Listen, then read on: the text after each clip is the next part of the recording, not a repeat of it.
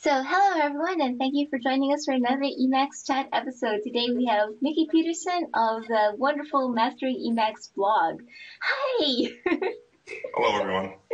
Okay, so um, uh, well, I've been reading uh, Mickey's blog for, for ages and ages now, and, uh, and and it's always interesting to see how people are learning about Emacs, how people are digging into the advanced features uh, and becoming better at using Emacs.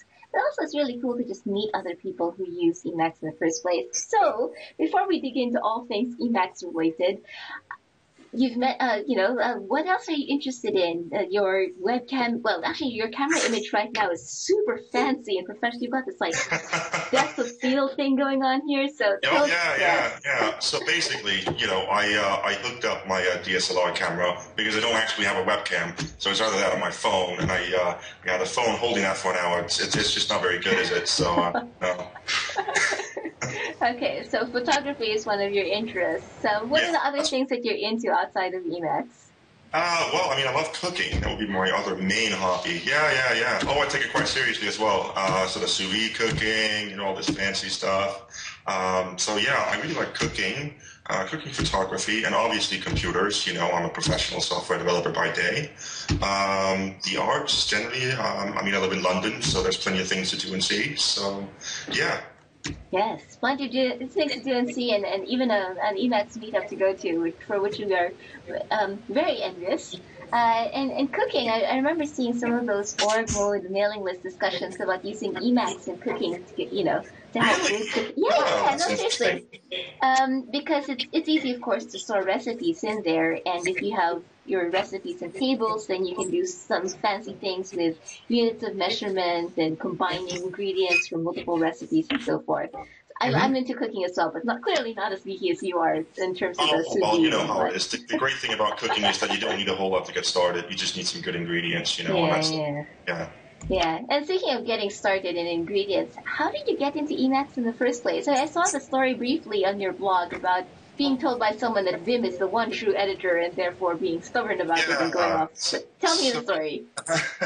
So basically, well, I mean, I think like a lot of people, you sort of, you expand your mind a little bit when you go to university. So I studied computer science, so the lecturers there were obviously in two camps. They were in the Vim or the Emacs camp, and everyone's like, you need to use Emacs, you need to use Vim. And at that point, I hadn't really made up my mind yet. So I was hanging out in the local computer society, you know, where there's no shortage of opinions. Uh, and everyone was like, you know, you have to use Vim, and if you're not Vim, you're not cool. You know, for certain definitions of cool anyway. Uh, so um, obviously, being the contrarian that I am, I immediately decided to pick Emacs instead. So it was actually quite fortuitous that I sort of ended up at that point in time in that, uh, in that computer lab. Otherwise, I wouldn't have been able to... Uh, to use Emacs, I don't think. So yeah, so I picked it up, and well, I actually started out with XEmacs, not G N U Emacs, because back then, you know, it was still a bit more about con contention as to which one was the better one, but I quickly realized that G N U Emacs was the best one. So starting in Emacs twenty-two or twenty-one point seven or something, I started uh, on G N U Emacs, and I pretty much remained on that ever since. Yeah. Wow. I mean, yeah, I mean, there aren't that many people who used Emacs back then, and I suppose because it has a very, you know, big learning curve, but I guess we'll be talking about that in a moment as well. Wow. So yeah, it was completely by happenstance that I ended up using Emacs. Mm-hmm. Were you uh, kind of climbing that learning curve on your own? Were there at least a few other people? Ah, so actually, I'm entirely self-taught with Emacs. I never had anyone to teach me Emacs, aside from what I could sort of find on the internet. But even, I mean, Emacs, the community has changed a lot, even in five years. And back when I started, which is about two thousand three, there's a lot fewer materials out there. So it's really just a matter of sort of scraping together bits and pieces here and there. The Emacs Wiki was around, I think, and just sort of playing around with it. But there was, you know, it was a steep learning curve, and I feel there was a long period where I didn't really improve a lot. You know, you were just sort of using the arrow keys, you know, sort of trying to remember the most basic of settings, you know, using the menu bar and all that to get around. And yeah, so, um, yeah. So it was really just the sheer contrarian force of will that uh, got yeah. you through the first couple of years by yourself. Oh, yeah. Oh, yeah. People who know me would, would definitely say, yeah, that's Mickey. So you mentioned the Emacs Wiki. Were there any other resources that you found really helpful when you were getting started? Hmm. You know, No, I don't, not one. Uh, news groups, I guess. Uh, mm-hmm. uh, the I R C channel as well was, was fairly helpful back then. Um, but it, I, I didn't really know what to ask for. You know, the thing about Emacs is just, you know, you need to know what you're looking for, you know. So when you don't know what the editor can really do, it's hard to go out there and say, well, I want to learn how to do this. So I primarily used it for Python. So learning Python I did as well, and...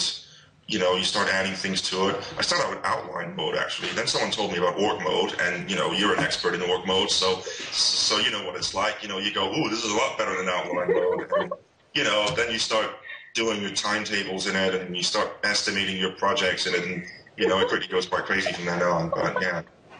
But, uh, yeah. Okay, so you're using it for real work, like Python and project management and other things, and...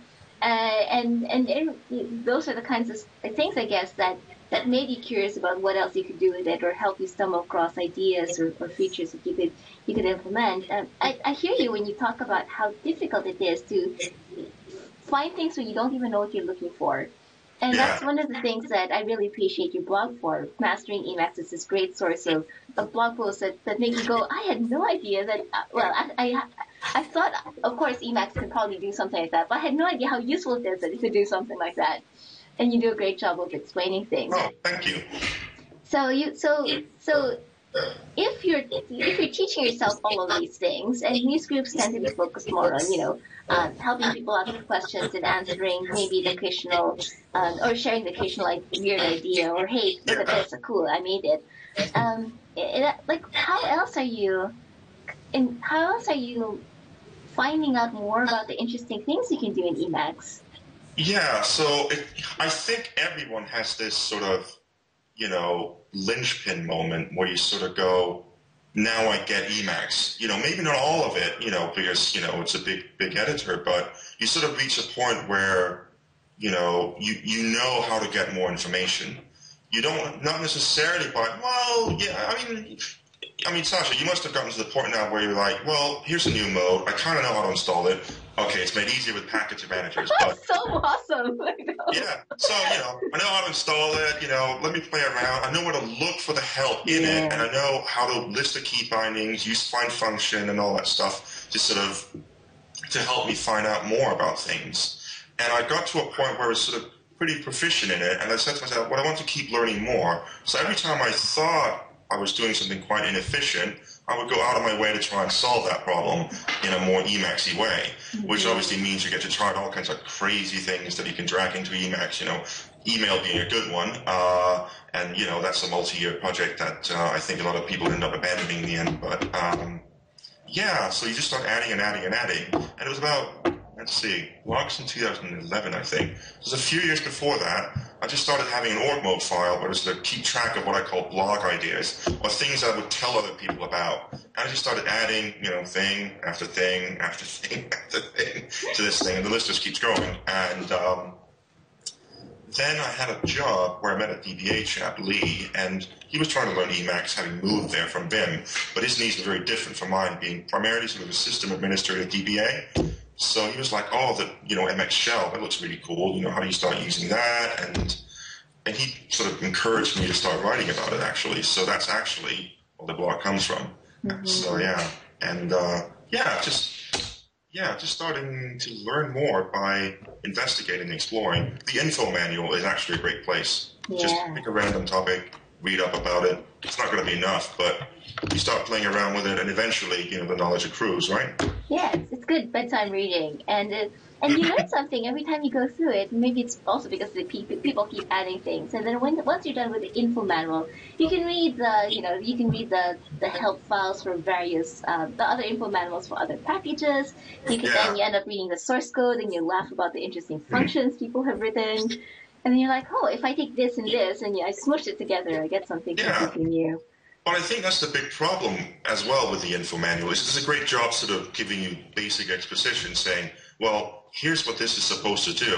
But it doesn't tell you how you use it, you know, in, in the real world, how you map all these different things together.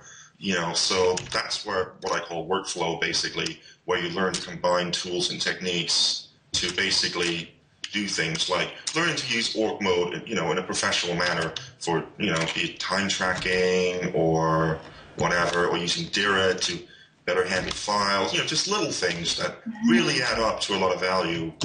Hmm. I think that's an important point, because it's the workflows that really distinguish advanced use with Emacs. You have all these components which are, you know, they're, they're great to know about. It's, it's really seeing how other people put it together, or being able to, to look at those components and imagine how you would put them together in, in your own workflow. That makes a difference. Now, you mentioned, you know, getting to that linchpin moment, that point where it suddenly gelled and the, you know, the light shone and the angels descended from the heavens and said, this is, you know, what Emacs is all about. Yes, absolutely. And part of that was because you you figured out how to find your way around the documentation. Were there any other aha moments that, or, or things that helped you figure out, you know, get to that level of understanding the workflows and, and the possibilities? Uh, let's see. Well, I mean, being able to do a modicum of eLisp, you don't have to be an expert. You don't even have to be able to write your own modes or anything like that, but just understanding the basic syntax. And for most people, I think, you know, the gateway drug, if you like, is adding key bindings, you know, and then this little snippets to set settings in a mode hook. You know, that's, you know, that's how it starts. And then you go, well, especially if you're already a programmer, admittedly, it would probably be a lot harder if you're not, but then you start looking at the source code, because, you know, you learn that you can just click around in the, uh, in the help thing to, to sort of jump around, and then you start reading the code and you go, oh, well, I can tweak this a little bit, you know, and, well, you know, it's it's death by a thousand cuts, isn't it, you know, if you can call it that, where you get to a point where you've sort of accrued enough knowledge that you feel reasonably comfortable navigating, but, you know, there's still things that I don't fully understand very well. I mean, org mode is very complex. You know, there's lots of workflows that you can really learn. I never really mastered email either, I have to admit. And SETE, am I even pronouncing that right? C E D E T? Oh, yeah, yeah, yeah. Yeah, which is in Emacs now in some form, uh, which is hyper-advanced, you know, uh, but I could never really crack that nut. So.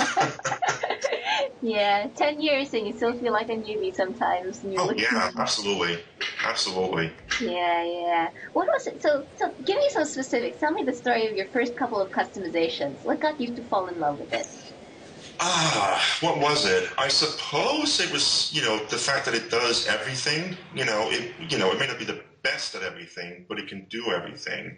And things like shell mode integration was very useful. Um, even things like being able to sort of shell out to, to, to grep and have it, you know, um, hyperlink all the matches would be a good example.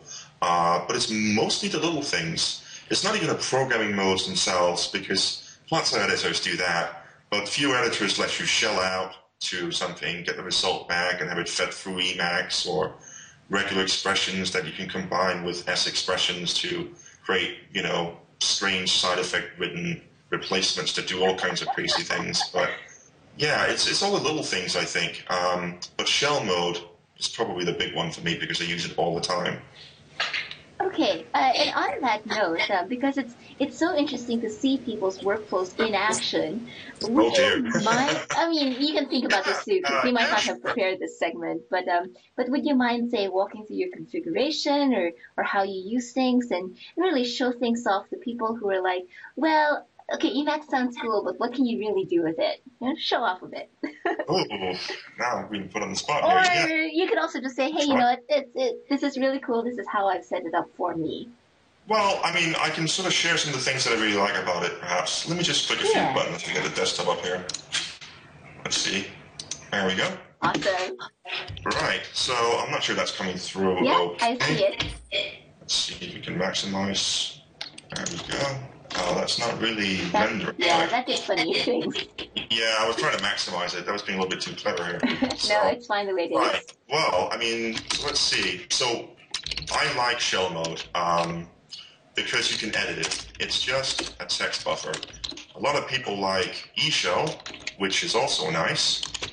Oh, let's see. We don't actually get your uh, um. Yeah, there you go. There we go. So we also have e-shell, which is Emacs' own internal shell, um, also great, and I do like that one as well, but I find that having used this one for ten years, it's pretty much what sticks in my mind the most. It's mm-hmm. a useful tool, and the fact that I can edit is perhaps the biggest one. So you can do things like, let's say, ls, and then you can comment kill. Let's see, what's it called? I'll put the kill ring. I'll put the kill ring. It's normally bound to Control X, Control O.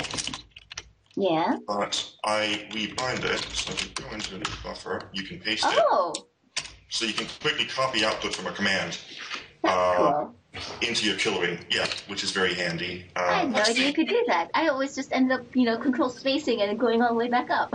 Yeah, exactly. There's one thing to keep in mind though, because shell mode is, is literally dumb. What it can't do is it can only guess, so it actually does that by looking at your prompt. So if your prompt were to appear anywhere in it, it, it would break the flow of it, basically. But it generally works. Um, that's very useful.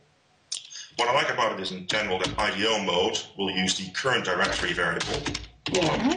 uh, default, default directory, default directory, to um, sort of seed it. So if you've got DirTrack mode, let's see, uh, DirTrack mode enabled.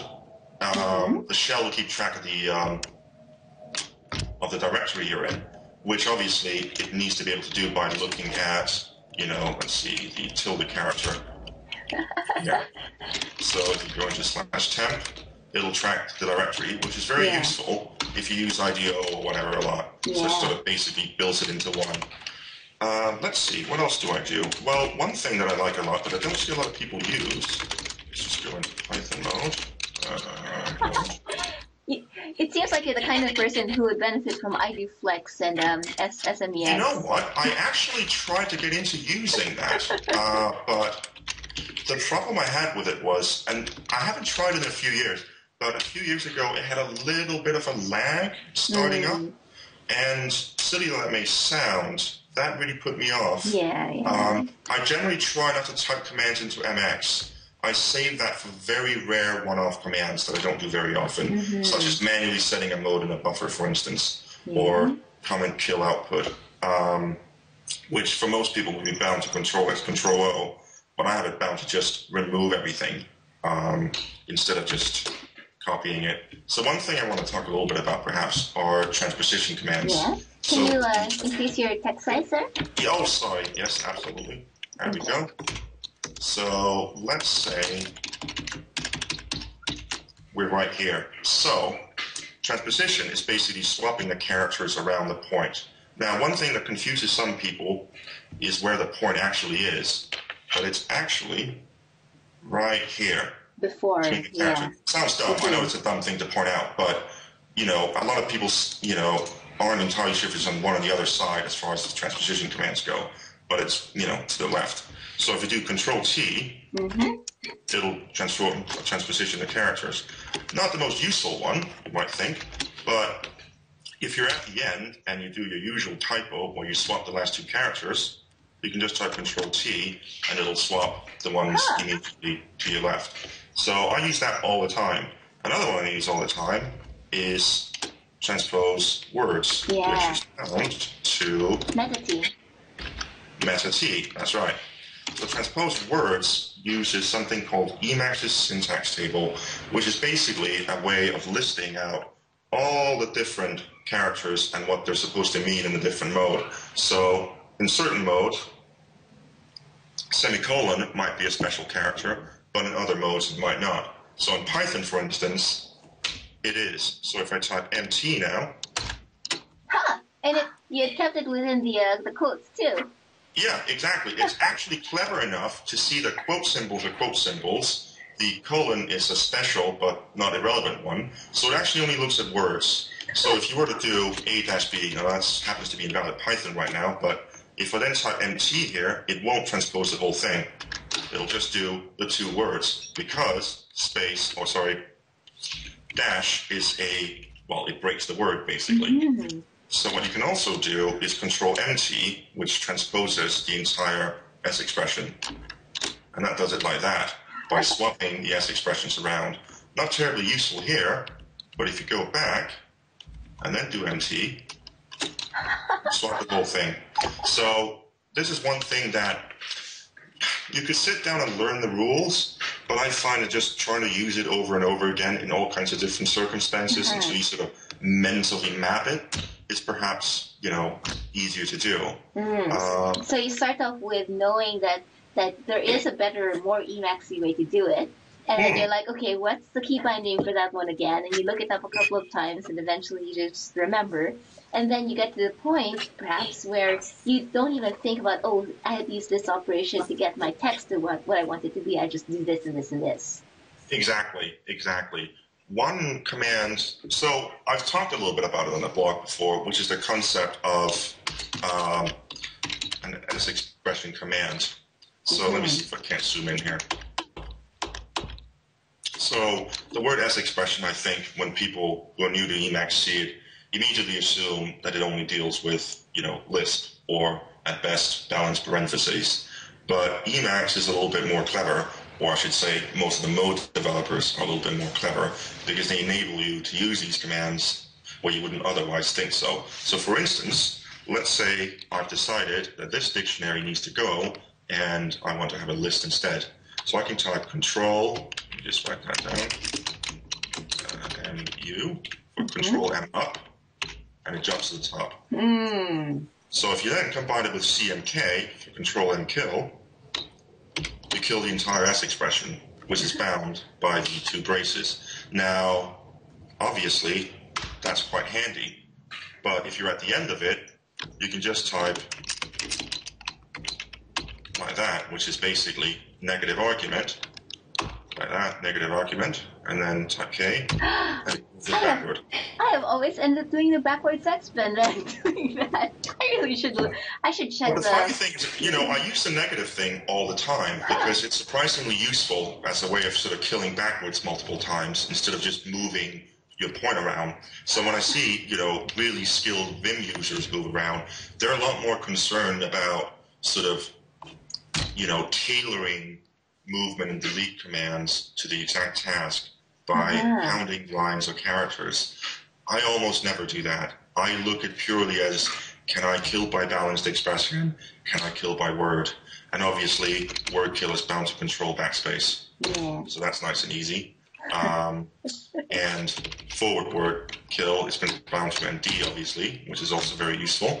But one thing that a lot of people find surprising is that going up and down makes it very easy to sort of move around huh. and kill and drag around. So even though Emacs is not known for being a modal editor, provided you understand that these S expression commands exist, you can actually, you know, use them in a surprising amount of places that you wouldn't otherwise think. Mm. And S expressions are the ones I use all the time. Now, there's some really good modes out there now. I haven't had time to sit down and play with them. There's ParEdit and Lispy and all these other ones out now that do this. What? Well, ParEdit, Sasha, that's the one for for Emacs Lisp itself. Yeah. But there was another one that a Smart really nice is, is uh, SmartParens is gradually taking Smart over parents. the rest of the, the modes too. Yeah, exactly. But there's one that sort of adds all these cool slurping features to. Uh, to general purpose modes, which is quite handy. So, but yeah, I use these all the time, and I consider that to be, you know, oh, I, I, I don't know if I could use Emacs again if I didn't have them. They're that important to me. They're really, really, really important commands. So um, what I'm hearing is that when you can get past just thinking of text as characters, and you start working in larger syntactic units, right? And you absolutely. End up seeing your program as, as a syntax tree even. You understand it, how the computer understands it, and that gives you a lot of tools for working around, you know, get, getting around and doing things with it. Yeah, exactly. Well, that's exactly it, you know, and I don't know, I mean, it's just this sort of thing that just, you know, makes Emacs, you know, quite a versatile text editor is that, you know, you know, you can just... So how many years did it take you to kind of switch to this mindset? uh, I, I think I'm pretty good at adopting new things. Uh, provided they're sort of, well, I hesitate to use it was simple, but sort of, you know, not too customizable things. There's a reason why I haven't picked up on a lot of the new things that sort of have come out, which is because I just don't have time to sit down and rewrite all my custom code and toss into the old stuff and all that stuff. So I am perhaps a little bit behind the curve in that sense, but it also means that, you know, I, I think I fully sort of, fully mastered, I'd say, a lot of the basic building editing and movement commands. So I find that what slows me down is actually thinking more than the writing. Yeah. You know, when I'm not on camera, I can actually write reasonably fast. Yeah, well, I find that I type pretty quickly, but I write very slowly, so it's kind of... It's yeah, funny how that works out. I know what you mean. But yeah, so, so, you know, I end up spending quite a bit of time on, on these little things, which I find extremely useful. Another one that I find very useful is the mark command, which is, let's see, I use, normally have visible mark mode. Oh, no. Uh, normally I would have a little program installed that would show me where the marker is, but sadly that one's hidden, so I can't show that. But what I use a lot is the ability to jump around from places I've been before. Oh. So if like I pop to mark um, command, right? Pardon? Uh, pop to mark command? That's right, yeah. So that's control U, space, oh, control space, which sets the mark, yeah. And then control U, control space, which jumps to the last one. Yeah. So oh, you might like, um, I found this uh, Emacs Lisp snippet, might even be, have been from you, I can't, I can't remember, but the, uh, when you get control U uh, space, and then you mm-hmm. just keep hitting space to go back to the previous ones. Oh, it's, that's nice. It's a yeah. super useful tweak. I normally have a, a, a cheese command bound to uh, M and the um, tilde command, mm. but unfortunately Ubuntu, in their infinite wisdom, have decided that this key cannot be rebound from inside the uh, the operating system, and I can't be bothered figuring out how to do it otherwise, so I had to let that key go. But yeah, popping, yeah. But, but popping mark is extremely useful, so I might jump down to the end, you know, yeah. and I can try control U, control space, to go back to where I was. Yeah. Which, you know, if you're moving around a lot in the buffer, you know, that's extremely useful. Yeah. So let's see, what else do I do that's useful? Uh... Hmm. Ah, let's see. So we covered that. Well, I use Dired a lot. So let's see. Uh, yeah. So. So I like Dired. I mean, a lot of people um, don't use it very much, and I recently wrote an article about how to um, get more out of it by using mm-hmm. find-name-dired. So mm-hmm. let me see if I can do that. Find-name-dired. And start it. So does that give you anything useful? Yeah. Yeah, it does. So if you go to the command, let's see if I can. So that's uh, find name dired. So what that lets you do is it takes a find command, you know, a new find command. Yeah. You give it a starting directory.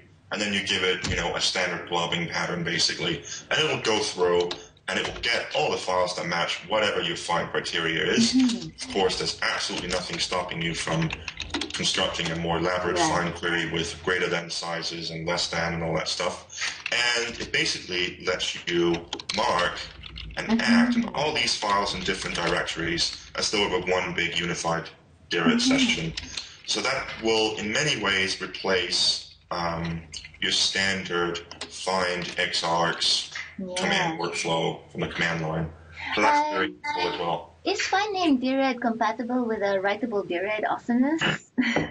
Is it is it compatible with what? Sorry. Um, you know how Delhi dired or Control X Control Q will toggle the dired uh, the buffer as editable. Does that? Yeah, that should work. I'm hesitant to renaming things in my essay. Oh yeah, yeah, yeah. No, no, no. But but yeah, that should that should work. That should work. So basically, the mode of operation here is um, so dired will work with anything that follows this format. Yeah. So it's actually possible to manually write, should you be so inclined, this, or to get the output from the L S command, which has dash D, which I believe is the magic switch. Now dash L to make the uh, the dired thing come out right like this. And provided the syntax is okay, provided you tell it, which is a virtual dired, I think. Virtual dired. Yeah. So let's see. Uh, so this one. That's cool. So yeah. So basically, virtual dired mode is it basically what you want to do if you. Let's see, okay. There you go. That's basically what you want. If you if someone's giving you like a you know, uh, a text file that's full of L S things and you want to mark by it or search by it or whatever, you can basically go into virtual dired mode, which assumes that it's not a real dired buffer. It will instead use your default directory and any absolute or relative path appended to the file name to determine how to go about, you know, uh, working on it. Wow. Yeah. Again, I mean, no one uses dired. I mean, I won't profess to be an expert at it myself, but um, it's worth learning. I mean, it's really worth learning. It's a very useful tool. Uh, and I do use Discover, which I wrote myself. Uh, so I don't know if that in the app, that won't really show up okay. Yeah, but it's basically this, which is basically a bit like MAGIT, which I'm sure you've used many times, Sasha. Mm-hmm. As you can see, it looks very familiar because yeah. it is basically MAGIT's key mode interface. And I've added this, I've created this for dired. So mm-hmm. you can uh, go in, you can get all the different commands available to you in dired, yeah. and you can just quickly at a glance see what they are, which is very useful for helping you learn how to use dired. Yeah, I I recently set up guide key and like on my configuration because there are some prefixes that you're like what, um, but it's it's great because the discovery discoverability of Emacs is, is certainly a challenge. You don't even know what's out there. No, exactly. But that's what I like about it is the fact that, you know, you'll bump into someone who may not want to be using Emacs all that long, and they'll show you a great trick you've never heard about, you know? And I find that really useful. It's uh, that's what I like about Emacs. It's all these little things, like being able to combine all these things with dired, for instance, you know, which is a really powerful paradigm, you know? So if you're not a master at using find, well, you know, make a slightly wider search criteria and then filter it manually using Emacs' own filtering and search routines and dired, you know, and Bob's your uncle. So, yeah. Are there any other particularly interesting snippets in your configuration or workflow, especially your configuration? Because if you're putting off trying trying new things because your configuration is so awesome. Oh, no, no, no, no, no. I would say that it's more that, um, you know how people, I don't know, there was this chap that I blogged a number of years ago who declared Emacs bankruptcy. I think he was the one to use the, the sort of the particular, particular phrase for the first time. Um, let's see, what do I have here? Uh, yeah, that should be something here. So, what I have here is just, well, it's just, it's just a bunch of crap, really. I mean, not disparaging my own work, but mostly just, it's just sort of like a grab bag of random stuff. So, oh, this one's useful. Uh, this one would insert the buffer file name from another buffer. Insert other buffer file name, which when I run it, I'll give it, using ah. I D O, a buffer, and it will give me the full file path. Yeah, yeah, I can see how that ends up being quite handy. I Especially do use that a lot. Yeah, well, I mean, sometimes I might be in, in like, you know, uh, the Python shell or something like that, and I need to feed it, you know, a file name to some function that I already have open, and instead of, you know, typing it out, I just do it like this. So that's primarily what it's for. I also have this. This, I think this is actually the first, ah yes, RxBuilder. So what I've done with that one is I've actually changed it so it uses Rx by default. The uh, uh-huh, yeah, yeah. builder interface. So actually a lot of people don't know this. So REBuilder obviously lets you build, you know, um, let's see, any, what is it? Sure.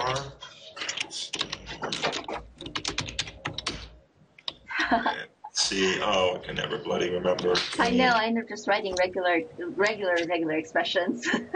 Yeah, well, I, I do normally do that, so I have a custom one bound to um, to that. So I use RxBuilder if I'm building for modes, ah. like if I'm doing fairly complicated things. I'll tend to use that, but I always have to keep the manual open because I can never really remember the syntax. A lot of people don't know that RxBuilder or REBuilder, you can actually change the syntax mode it uses, which is quite handy. Uh, it's not know. just stuck using the built-in default one. Um, I have a fix X M L and an equivalent yeah. uh, fix JSON, fix this, fix that, which calls, you know, out to like a tidy tool to clean up, you know, mm-hmm. the code. Quite useful if I'm getting, you know, one big line dump. Yeah. Uh, uh, oh, actually, I want to go back to that REBuilder in case uh, people aren't familiar yeah. with that, because you have people who, who haven't tried it maybe. So REBuilder lets you interactively build regular expressions, and you can see what it matches and what it doesn't match in your buffer right away. So super handy if you're uh, if you're trying to match some things but not others. Yeah, it's it's great. Um, it doesn't work very well in large buffers. It will eventually sort of sort of stop placing overlays, but it's a very useful tool. The one problem I have with it is I always forget what a quit command is, so I always do Control H, Control Q, which says it's a read only, but it really should be Control C, Control Q, which quits. Although there is a useful command in there. Let's see, something that copies a regular expression. Let's see, C B, I think. Uh, oh, C B says a target buffer. C W. Yeah. So if you type Control C, Control W, yeah. It will paste, but it will paste an uh, Emacs Lisp friendly version of, yeah. Which is quite handy if you're doing that a lot. Yeah. So that's useful. Yeah, I always end up counting slashes, so that's really great. But that's the thing. So by default, you can actually have it print out double slashes, so you don't have to do that yourself. Yeah, yeah. Which is quite useful. Um, what else yeah. do I have? Um, tidy, tidy, tidy. So maxpath. Split my string. So this is what I'm using now, which is which is why I'm so adamant about not wanting to change too much. I'm actually using the old skeleton mode before SmartParens and all that came around, which is the the way that yeah, you know yeah. you go about inserting. Balance. Oh, yeah. It doesn't actually work, but going about inserting balanced, mm-hmm. um, balanced parentheses and all that. I am so, very slowly getting the hang of SmartParens. It, it, it's awesome. I just I, I'm not good enough to think in it yet. No, but I had that problem with ParEdit as well. You know, it's it's it's really hard to memorize all these these different ones. Um, mm. So what is that? Oh, that doesn't look too relevant to anyone. Oh, yes, pill ring save. So this is a good ah. one. So normally Control W requires that you have something, you know, marked before it works. This one, if I just type Control W with, you know, nothing marked, it just kills the entire line. Yeah, yeah. Now, it is also bound to Control Shift Backspace. But I find Control W easier because, well, it, well, it just works fine. I mean, yeah. It still works if things are selected. Yeah. But actually, I almost never do this, you know? If I want to kill something, I kill it mm. by, record, by S expression, you know? Yeah. So that's very good. Yeah. Uh, let's see, go to simple. Yeah, so I got this from Emacs Wiki many years ago. It basically makes um, iMenu use I D O instead, which is quite handy. Um, that makes sense. What else do I have? Oh, well, I've got this, which is like a custom font locking for um, for Python mode. So if I type...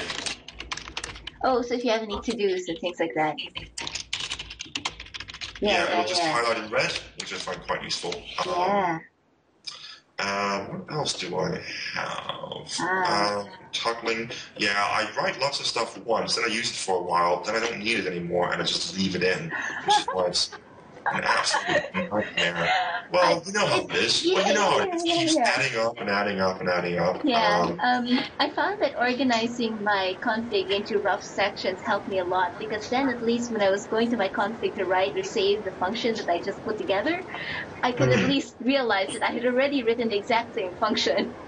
Well, that's the problem I have. I do actually have many files with all kinds of stuff in there, but I find that I don't know, after ten years, I've, I've never actually deleted my entire thing and started over since I started using Emacs, so there's a lot of you know, stuff in there, basically, that you know, you never really seem to get rid of. And because I'm a self-employed contractor, I'll work in very varying, varying uh, companies, so in one of them I'll be using Oracle all the time, so I need everything set up for Oracle, other times I'll just use Postgres. Yeah, you know, you really don't know, so you end up with a lot of stuff that you keep around in case you might need it again. Yeah. Um, But yeah, so what else do I have that's okay. interesting? Well, I've got SmartScan, which is, um, let's see. So basically, as you move around with point, let's see. Now, if I hold down uh, meta P and N, yeah. it will take the word that point is on and go between them. Mm. So I find, without any sort of prompt, nothing like that, it's great if you're, you know, you're browsing around in code, and you go, oh, interactive, where's that variable or whatever declared? Yeah, yeah. Oh, let's have a look around and see where it is. Oh, well, there's some stuff here, yeah. you know. So that's what I use it for. So yeah. that's really good. That's really good. I use that all the time, all day, every day. Um, So in general sense that your your uh, config accretes as you come up with little ideas for things that you could do more efficiently or ways that you could tweak things, and then it just keeps on growing. Sometimes you remember what's in there, sometimes not. But you know, if you ever if you ever run out of blog post ideas, I'm sure you can just go through your config and pick the best and yeah, exactly. It is a big problem, isn't it? I mean, yeah, I mean, you know, it's it's a tough one, isn't it? I mean, yeah, but I think I've, I don't know, I mean, yeah, I think that sort of covers sort of the things that I haven't yet talked about on the blog anyway in terms of things, you know, particularly the transposition. Mm. You know, I've been waiting for, uh, I've been sort of writing a little bit about that subject privately that I'm planning on yeah. publishing at some point because I don't think people are really using transposition enough, which I think is a real shame. So, yeah. I don't remember, um, and I really should have checked beforehand. Is your config posted on the web anywhere? Nope, it's not posted anywhere. Mostly because there's some personal stuff in there uh, that's just that I need to clean out. But then I need to make sure that what I keep online and what I keep privately are still kept separately. Oh. So the way I that just, I handle it is I just have an Emacs secrets L file that I load. Ah, and... that's a good idea. Yeah, I like that idea actually. I've been thinking about doing something like that, but the problem I have is, you know, if I go to like this one. So I actually have a whole bunch of crap that sort of ties in to my Emacs. Mm-hmm. Like I'll go to a new computer because they work all over the place, and I'll type a few commands and it'll sort of bootstrap bash, it'll set up things, it'll download and install various stuff, you know, so all this is fairly automated in a very yeah. rudimentary way. I've been meaning to move it all to Salt or something, but it just, I don't really get around to it because, well, it's just time consuming, yeah. so... It's kind of funny. People tend to think, oh, it's, it's just a config. How, how will other people make sense of it? You don't see the workflow. But really, actually, when you read through other people's config, you're like, oh, I never knew that function existed or this thing could be configured that way. Like uh, REBuilder it actually does have a way that you can set your, your default syntax.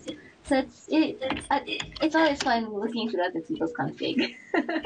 Absolutely, but that's the thing. I want to clean mine up so it's actually useful, because if you just dumped it out there, people would be like, you know, it's, it's fairly uncommented, you know, there's no explanation about what a lot of the stuff does. So I'll have to clean it up first because, you know, I want to make sure people get a good impression of it, you know. Mm-hmm. Let me show you one thing that I don't think a lot of people have done before, which uh, is really quite cool. Yeah.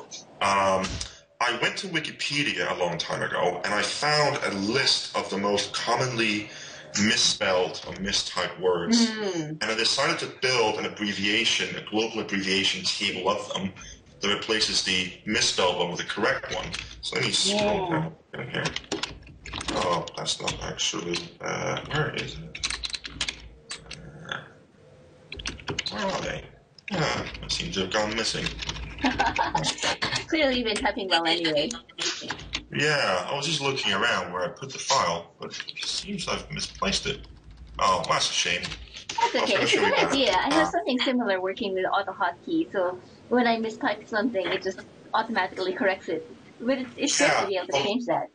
But it's, yeah. it's actually really great because, you know, because it's abbrev, you know, it just replaces it without telling me, so I don't even notice it. So it, it's very sort of silent and quiet. It just works, unlike the spelling system, which is also great.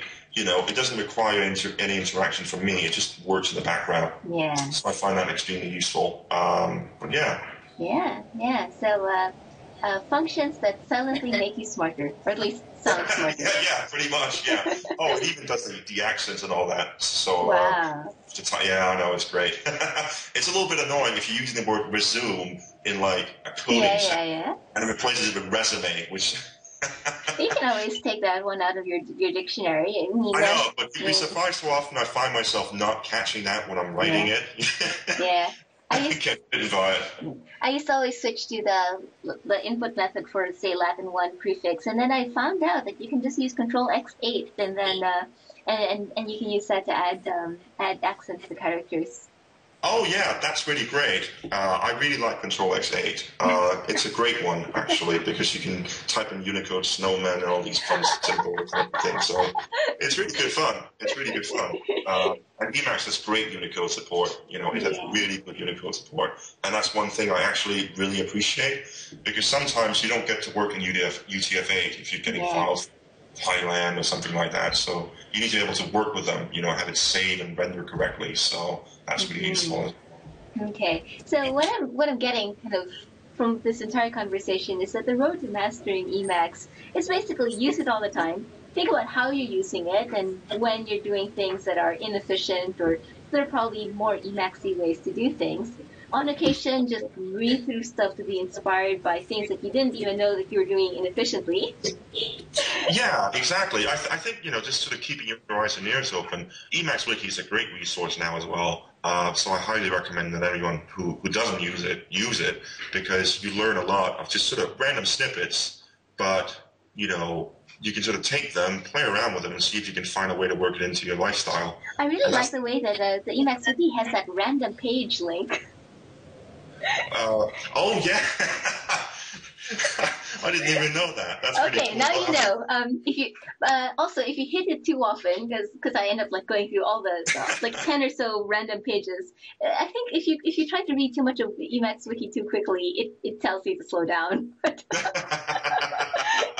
there. But you're just being you're just being a good student. I mean, you yeah. know, you should be honest for that. The other thing I was considering actually, in terms of Emacs Wiki being a great resource, so you can actually check it out as a Git repository.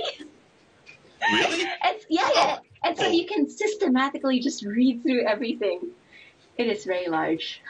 I also recommend, there was like one good page that I found very useful when I was sort of sort of still learning Emacs. Well, I'm still learning Emacs, but when I started out anyway, was the um, random tips and tricks page. Random uh-huh. tips and tricks. Yeah, yeah. Yeah, and it's just it's just one-liners, you know, but there's some really fun ones in there, and sort of, well, they just make you think. You may not find it useful, but at least you know it's there. So when, if you do need it or you do want to learn how to do it, you know where you can find it, which I find really useful. Mm. But I think the problem, Sasha, with Emacs in general, I mean, I think I'm just going to switch back to my camera here. Let me just, sure. But, go ahead. There. There we go.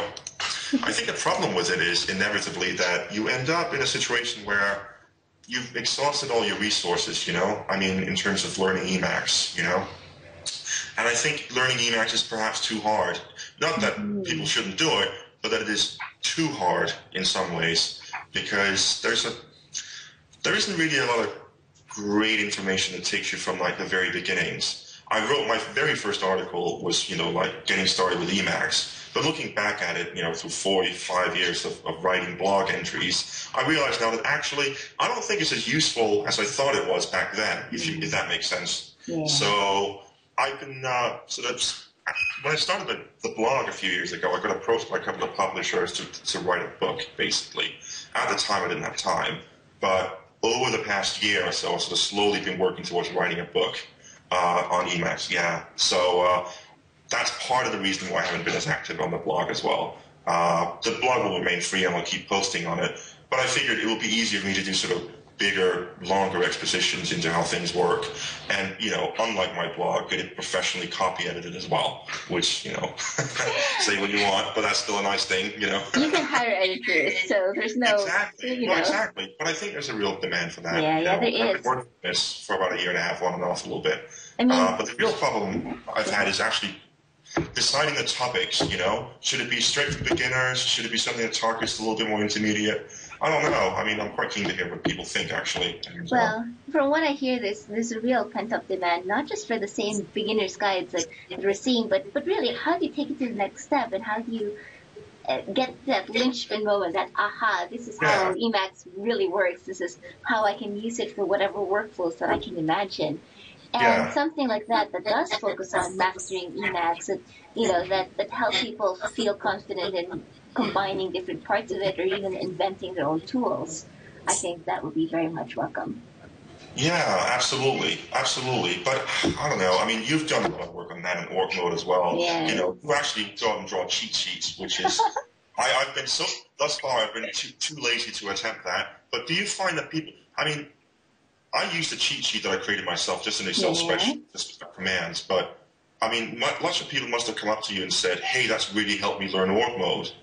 But what has made your org mode sort of, what made your org mode skills that good? Yeah. Was it just perseverance? Uh, I think it's it's also just looking at other people's workflows and saying, hey, that's really cool. And I think that the challenge here mainly is, is that there are so many workflows, and there are so many things that no one book and no one website can cover all the different things that people can know or, or even need to know. Um, but I, I guess what I like about, say, the reading guide that you have on your site, or the, the other things that we can, we can slowly start putting together, is that people are, are giving people a map. Because when you're a beginner, you have no idea what, what sequence to learn things in and what makes sense to combine. But really, when somebody says, okay, if you're, if you're interested in, in, interested in this, you can learn this and this and this, and that makes it more manageable and less intimidating.